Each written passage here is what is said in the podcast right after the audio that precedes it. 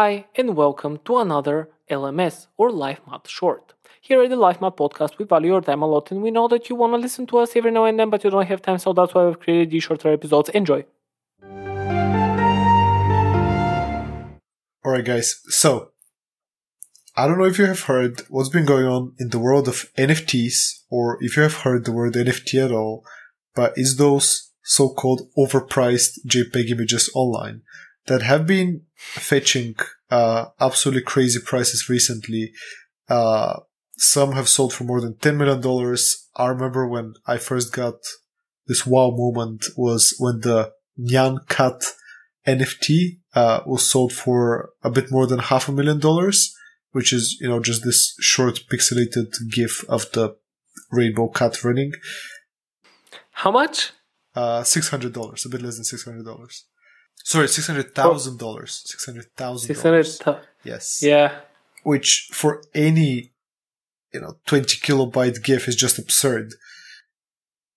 So because of this whole phenomenon of NFTs and the real world implications that it's starting to have, such as you know selling anything for tens of millions, uh, which has no kind of intrinsic value, at least I would argue, we decided to make a very short episode about what's the whole deal with NFTs. What are they? How they work? What? Why do they fetch these prices, etc.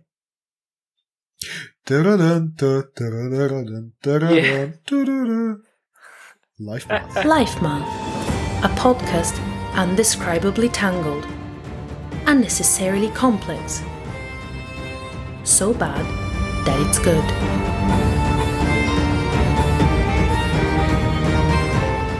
Life Math. So the first time I heard about NFTs, by the way, was when one NFT was sold for twenty-five thousand dollars, and it was this thumbnail for a blog article. And then I'm like, okay, let me Google NFTs. What are they? But not everybody has time for this. So, Iso, what is an NFT?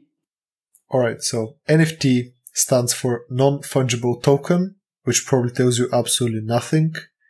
Now, when I say token, what this meant is some piece of data on a digital public ledger or the blockchain.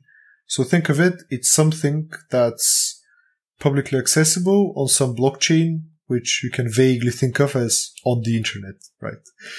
And non-fungible essentially means non-interchangeable.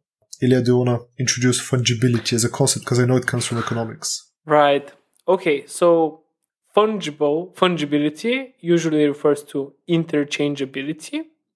And when we were studying it it was closely related to fiat money so basically banknotes and um, the, the money that we use every, everywhere. The idea is that if i have a $5 banknote and you have a $5 banknote we would value these two objects like these two banknotes the same way.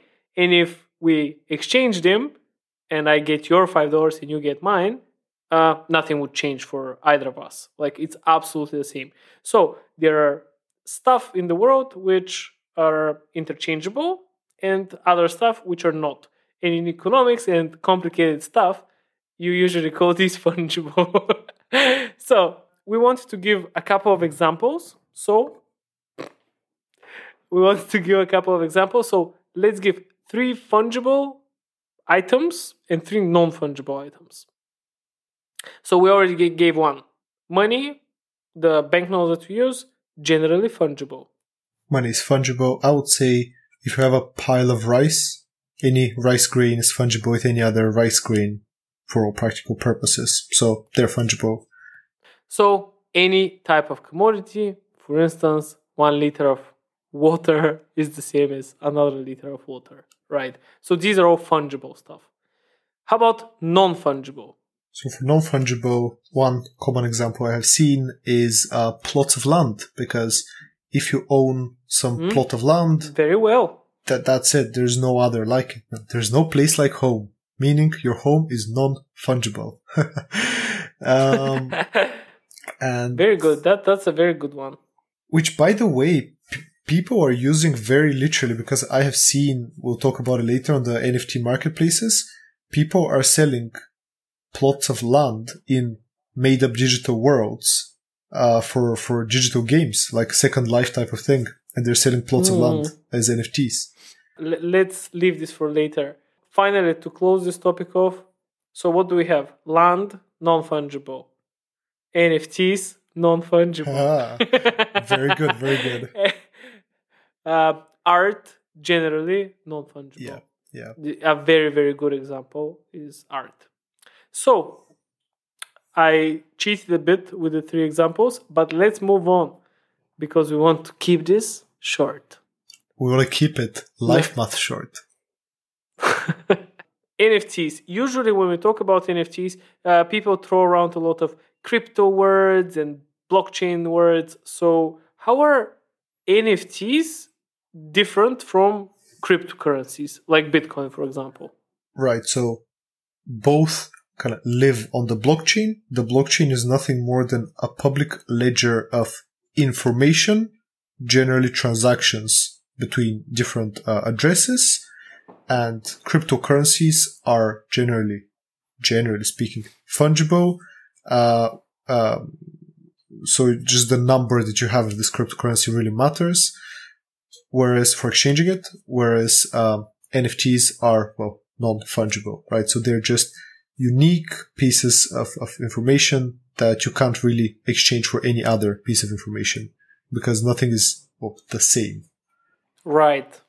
Okay. But, but what we know about both of these is that Bitcoin is exploding out of control and some NFTs are exploding out of control as well. But there are very different economic processes involved, right? Uh, because one, the Bitcoin gives the promise of decentralized currency, decentralized payments, like money which is not controlled by any central bank or government effects by extension.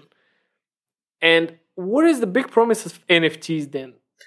So right, so I I have some you know internal understanding for this, but honestly took me a long time to reach that of just reading articles and talking to people who know more than me about this because uh, it's just a bit vague if you ask me how, how people put it usually. So the bottom line for me is the following. Cryptocurrencies are the blockchain equivalent of money, while NFTs are the blockchain equivalent of copyright. Essentially, that's my internal understanding. And they promise to solve the problem of copyright, more particularly. Right now, if you're an artist and you create some, some, some piece of digital art, like some amazing, I don't know, splash screen or something, and people use and reuse and reuse it, and they keep reusing it, you know, thousands of uh, transactions down the line of reusability. There's no way you're ever actually getting your money unless you're, I don't know, some immense corporation that has large scale operation to protect their IP and copyright and, and they, they sue people over it and it's very expensive and hard, right? Whereas with NFTs, the way it works is that the whole chain of transactions is on the public ledger. It is traceable.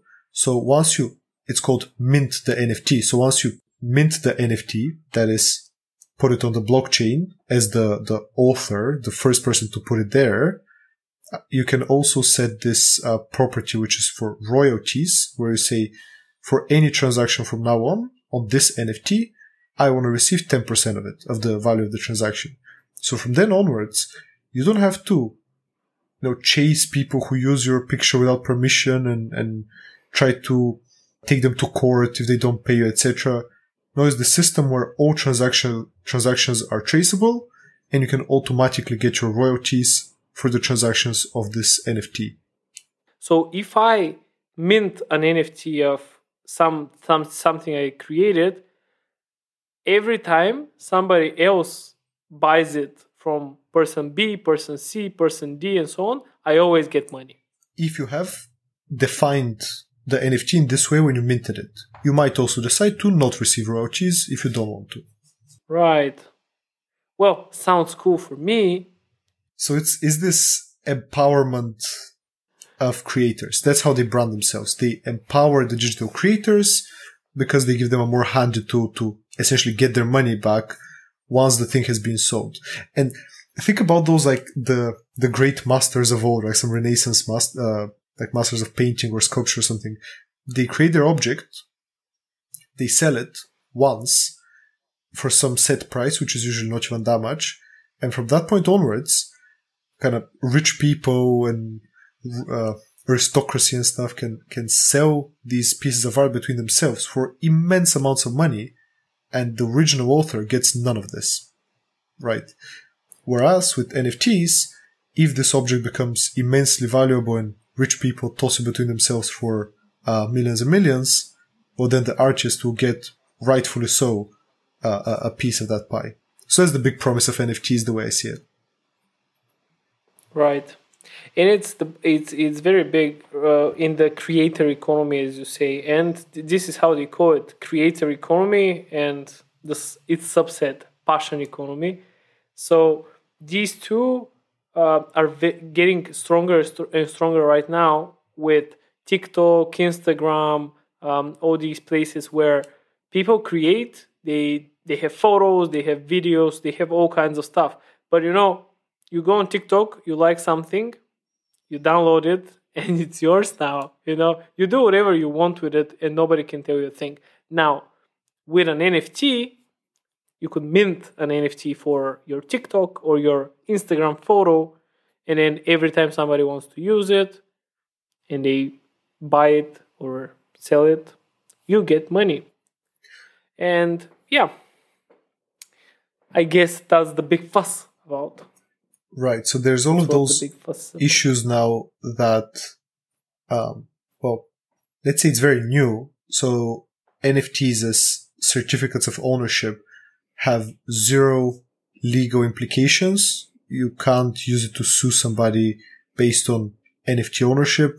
They're just kind of an agreement in the digital space, but they have no legal bearing. Also, if you create an NFT of your picture, and that doesn't mean that people can't just download and use it, right? Is the thing that if they want to use it on some sort of platform which requires them to prove ownership and recognizes the blockchain proof of definition as valid, then they won't be able to use it there.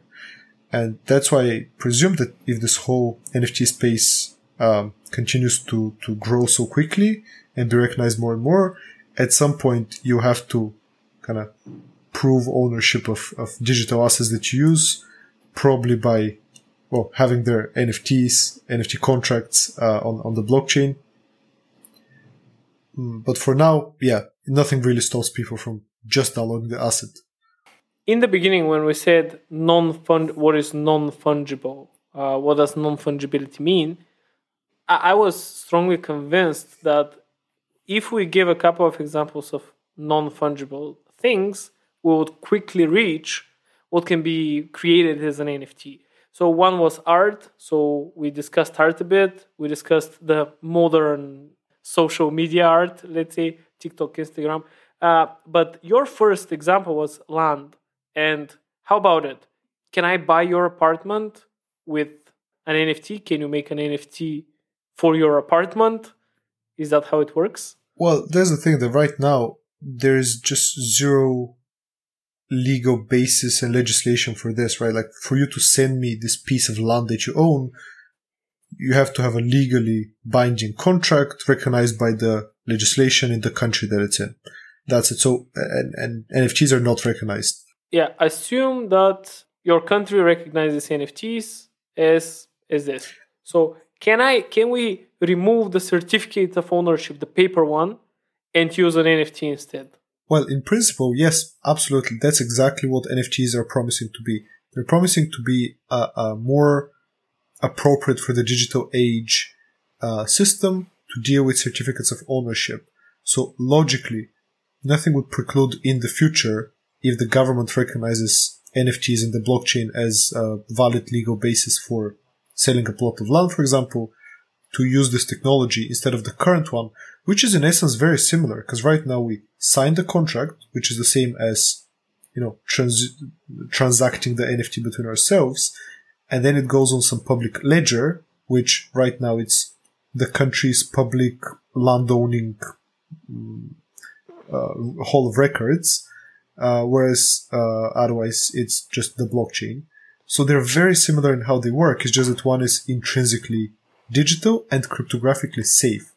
What this means is that if you sell me your apartment and the proof of this transaction is some paper document which which has several copies, it's technically possible. You know, you lose your copy and then the other one burns in a fire and that's it. There's no more proof. Which doesn't realistically happen. There's many copies in different places, but still. Whereas with the digital certificates, it's on the blockchain. So unless some big cataclysmic event happens that brings down the whole blockchain, which is not unthinkable, but it's highly unlikely, uh, well, it's just stored there and nobody can tamper with it as well. That's very important because with physical evidence, anybody can tamper with and, and change it in some way, uh, retroactively. Whereas whatever goes on the blockchain, nobody can tamper with. That's it. It's just, that's it.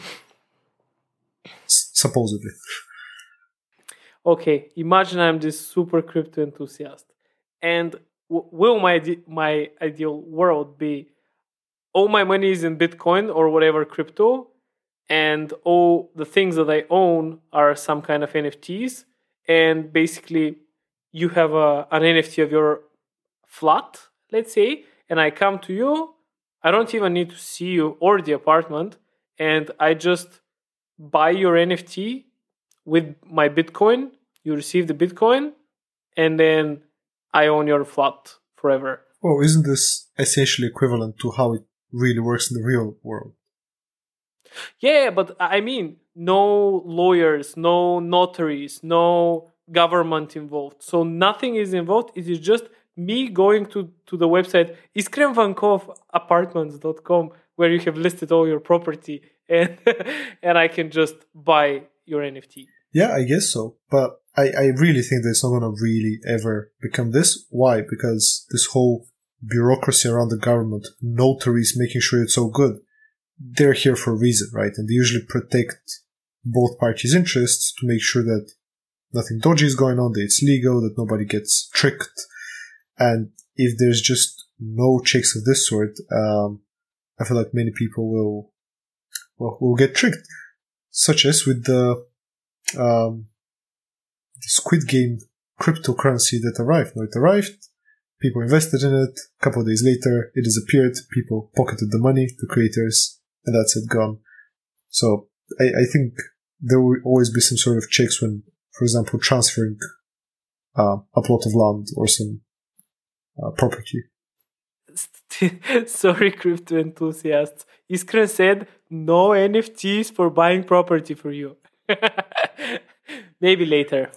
We can have NFT notaries and NFT lawyers, and then we go. They never, you know, there are these like the Foundation by Isaac Asimov and all these like futuristic um, movies. Nobody's talking about purchasing land there. Like they should all show how people buy stuff with crypto, so crypto people are happy. Which, when you say now, actually, uh, I, I remember that um, our high school history teacher always said, like she must have repeated this to us more than a hundred times over the course of high school, that the biggest question in human history was the question of ownership of the land. Who owns the land? Is it uh, well, whoever lives on it? Is it the the lord of whatever local area they're in? Is it the government, whatever that is through the years? Is it uh, you know all of humanity's shared assets? So this question she's repeated to us. Her opinion was that the biggest question ever is of the ownership of the land. And so NFT is just another technology to solve this issue. So, Iso, if I were to look for some cool NFTs, where would I look? Huh. Very nice question. It's almost like we planned it this way. so, we have a little bit of an announcement because we have completed successfully Life Math Season 1 and we have also decided to launch these Life Math shorts and you're listening to one of them right now and also proceed to Life Math Season 2 which will be coming soon. In between those things, we have decided to celebrate by minting and listing publicly five limited edition NFTs of Life Math. That is right. We joined the hype. We have NFTs and they have been listed for sale. D- do we get a commission forever? Yes, 10%. Yes. Whoop whoop. so any further resales of uh, these NFTs, we will be getting 10% of, of the value. And, you know, as the podcast grows, if we become immensely popular and famous and people just want to buy the original five, only five minted NFTs, by the podcast, um, well, we'll be getting 10% of revenue. And that's the whole point that this is why it's so good for the creator economy because we create those collectibles, these five NFTs. And as the podcast grows, people like to have collectibles. They might just buy our NFTs, exchange it between themselves. The price may go up. And in the end, this whole thing serves the purpose of bringing money back to the creators uh, who create the podcast originally, which is us two. okay, so if I want to buy an NFT hypothetically, how can I do this?